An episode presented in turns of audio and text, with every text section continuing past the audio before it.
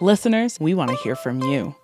What short clip of literary sound would you propose we listen to in an episode of Shortcuts? If you're a researcher with the Spoken Web Project, pitch an episode to Shortcuts Season 3. You can start with a blog post on Spoken Web Blog or go straight for pitching us an episode. If you're a fan of the show, please suggest an idea by emailing spokenwebpodcast at gmail.com.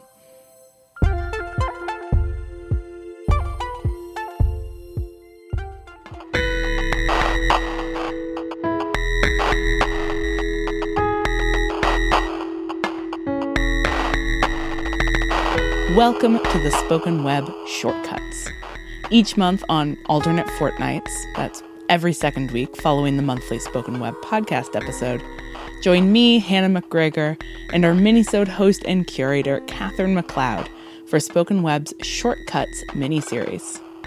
We'll share with you specially curated audio clips from deep in the Spoken Web archives to ask, what does it mean to cut and splice digitally?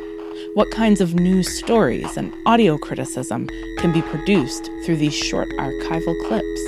Shortcuts is an extension of the Shortcuts blog posts on Spoken Web Blog. So, if you love what you hear, make sure to head over to spokenweb.ca for more. Without further ado, here is Katherine McLeod with Spoken Web Shortcuts, mini stories about how literature sounds.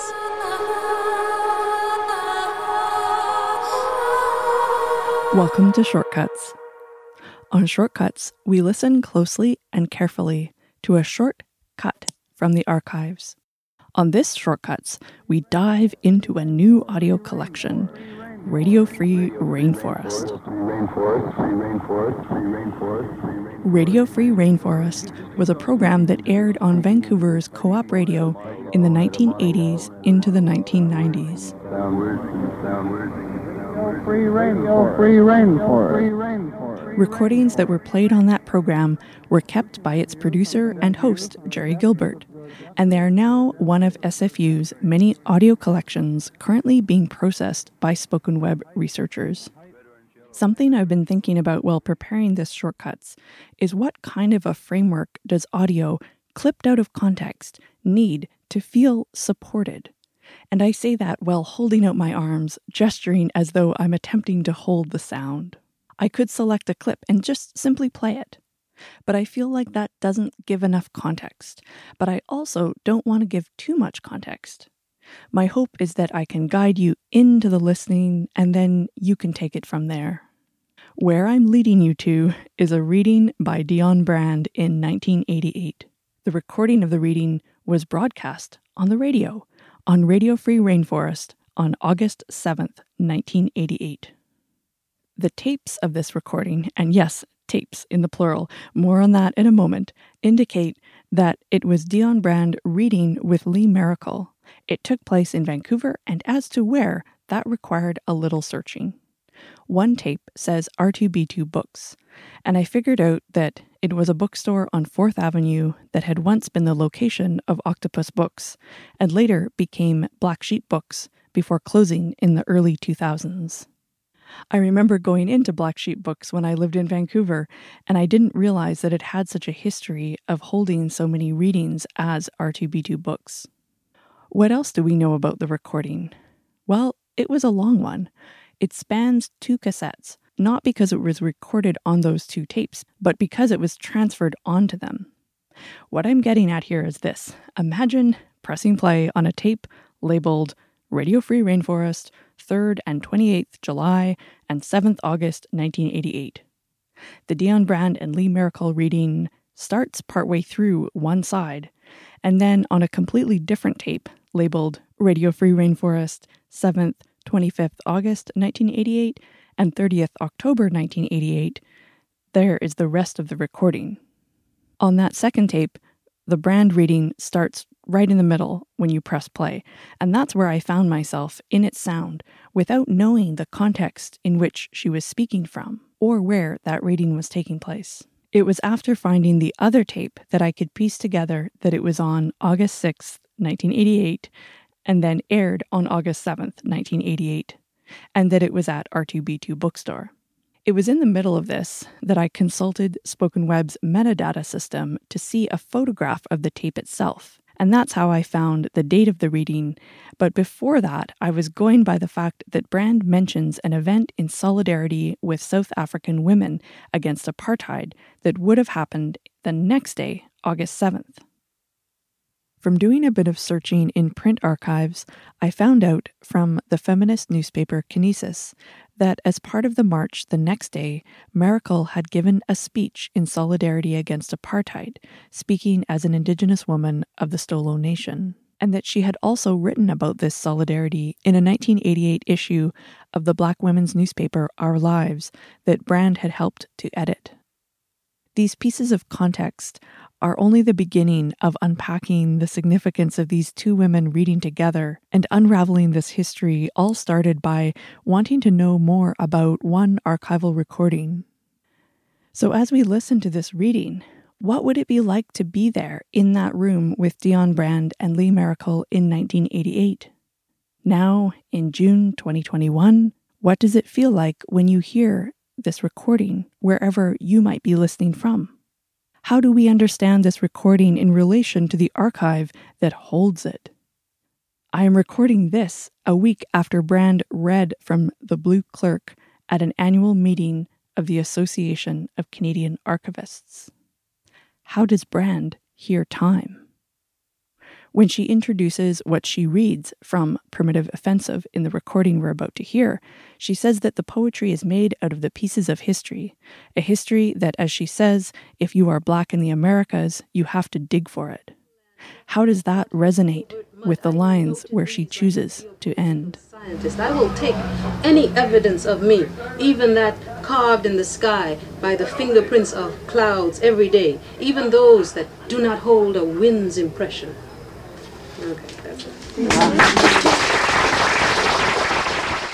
As we could hear in that recording, there are noises in the background. We'll be hearing what sound like cars passing outside. We'll hear some voices and might wonder if those are people talking outside the bookstore window, or perhaps this recording has been recorded over another one, and we're actually hearing the voices of another time bleeding through the tape. Here is Dionne Brand reading from her book Primitive Offensive in a recording that was broadcast on Radio Free Rainforest on August 7th, 1988, and now that recording is held by and shapes an archive.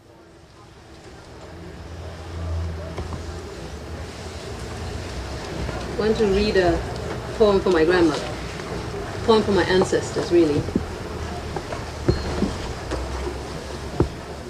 I wrote this book, Primitive Offensive, because um, for whatever history has left you, if you are black in the Americas, you have to dig and dig and dig and, and uh, memorize and memorize and learn and learn it and redo it and recover it and re, you know, because it isn't anywhere else.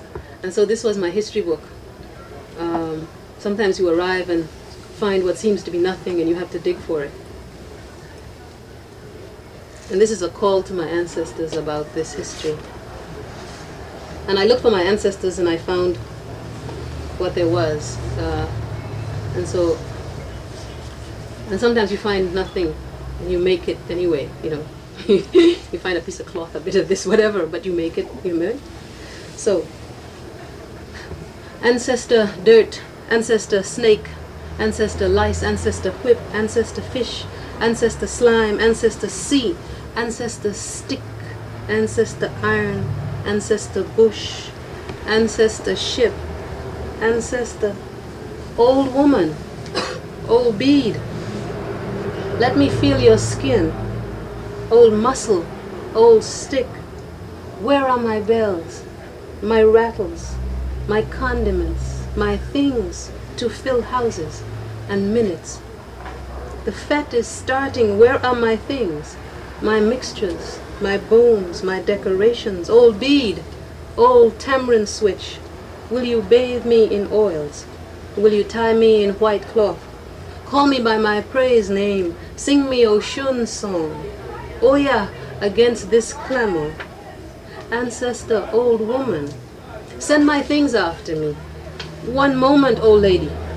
More questions. What happened to the ship in your leap? The boatswain, did he scan the passage's terrible wet face? The navigator, did he blink or stare that ship through your screaming night?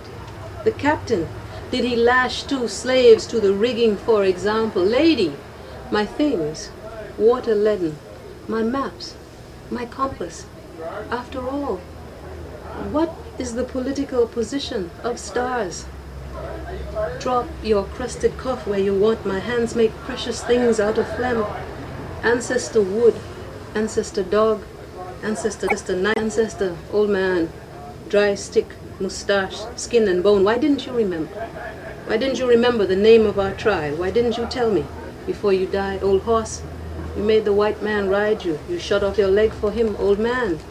The name of our tribe is all I wanted. Instead, you went to the swamps and bush and rice paddies for the trading company, and they buried you in water.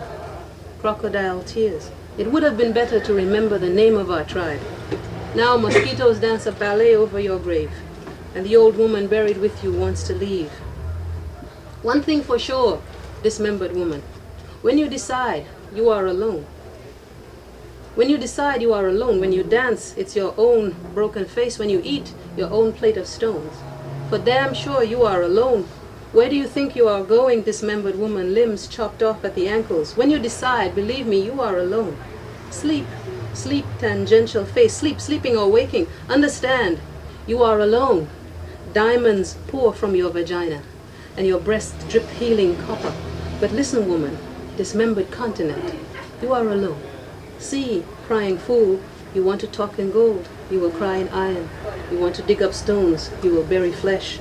You think you don't need oils and amulets, compelling powder and rely on smoke. You want to throw people in cesspits. Understand, dismembered one, Ululand, you are alone. When water falls back, land surfaces. I was sent to this cave. I went out one day like a fool to find this cave, to find clay, to dig up metals, to decorate my bare and painful breasts water and clay for a poultice for this gash, to find a map, an imprint of me anywhere would have kept me calm. Anywhere with description. Instead, I found a piece of this, a tooth, a bit of food hung on, a metatarsal which resembled mine, something else like a note, musical, but of so little pitch, so little lasting, perhaps it was my voice, and this too, a suggestion, an insinuation so slight it may be untrue, something moving over the brow, as with eyes closed to black, the sensate pole phantom knocks the forehead back, the middle of a dance. No, I can't say dance, it exaggerates. Phantom, a bit of image, a motion close to sound, a sound imaged on the retina, resembling sound, a sound seen out of the corner of my eye, a motion heard on my inner ear. I pored over these like a paleontologist. I dusted them off like an archaeologist, a swatch of cloth, skin, artless, coarse utility, but enough. Still, only a bit of paint, of dye on a stone. I cannot say crude, but a crude thing, a hair, a marking, that of fingernail to rock, an ancient, wounded scratch. I handle these like a papyrologist contours, a desert sprung here, migrations, suggestions, lies, phantom, a tableland jutting up artful covert mud. I noted these like a geopolitical scientist. I will take any evidence of me, even that carved in the sky by the fingerprints of clouds every day, even those that do not hold a wind's impression. Okay, that's it.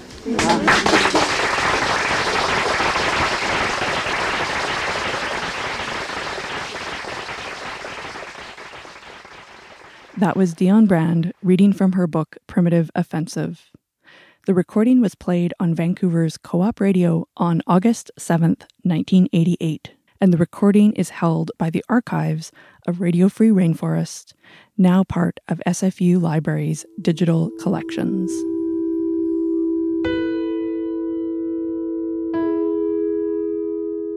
Shortcuts is mixed and mastered by Judith Burr hosted by Hannah McGregor, and produced by me, Katherine McLeod.